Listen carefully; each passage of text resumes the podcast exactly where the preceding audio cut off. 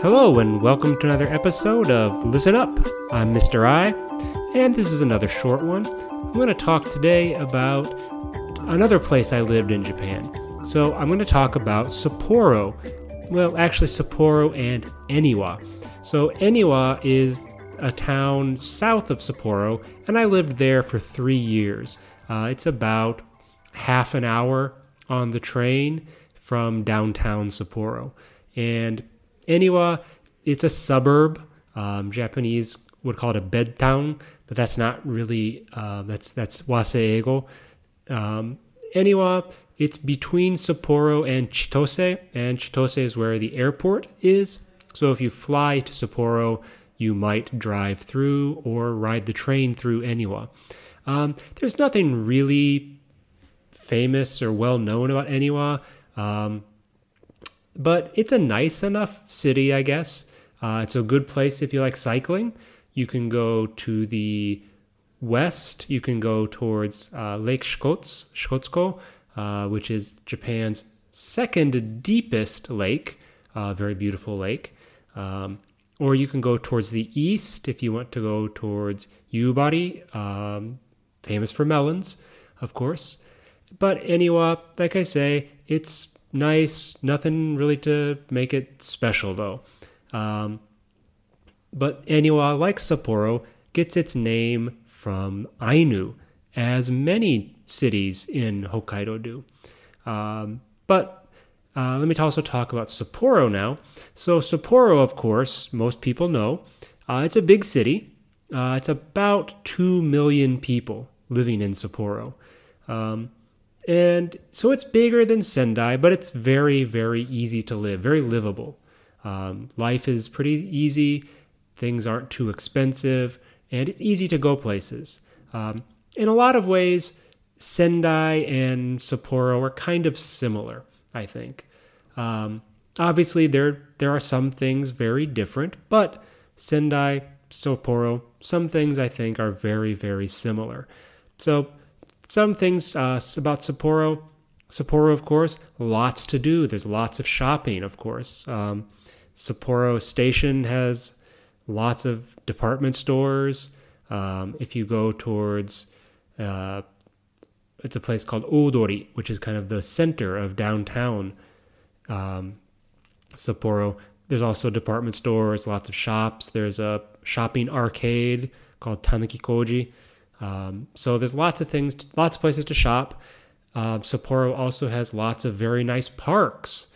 So of course, Odori Park, uh, very famous, was where the uh, Sapporo Snow Festival is every year. Um, Moerenuma is another very, very nice park in Sapporo with uh, lots of very interesting places for kids to play, for families to go. Um, it was designed by a very famous architect. Um, and my wife and I, we would go there a lot and visit with our with her uh, sisters and their families. So we'd play with my nieces and nephews in the park. Nice place to go. Another, fam- well, not famous, but another nice park in Sapporo is called Nakajima Park. So yeah, Sapporo, lots of parks, uh, very good for that. Uh, of course, if you like sports, uh, the Nippon Ham Fighters are the baseball team, and uh, there's a soccer team too, Consadole. And uh, so, yeah, Hokkaido likes its sports, too. Um, in the summer, it's uh, very famous for beer gardens. So if you go around Sapporo in summer, in August, you go to Odori Park, you go to uh, Sapporo Station, you go to Soseigawa, which is another river, a small river.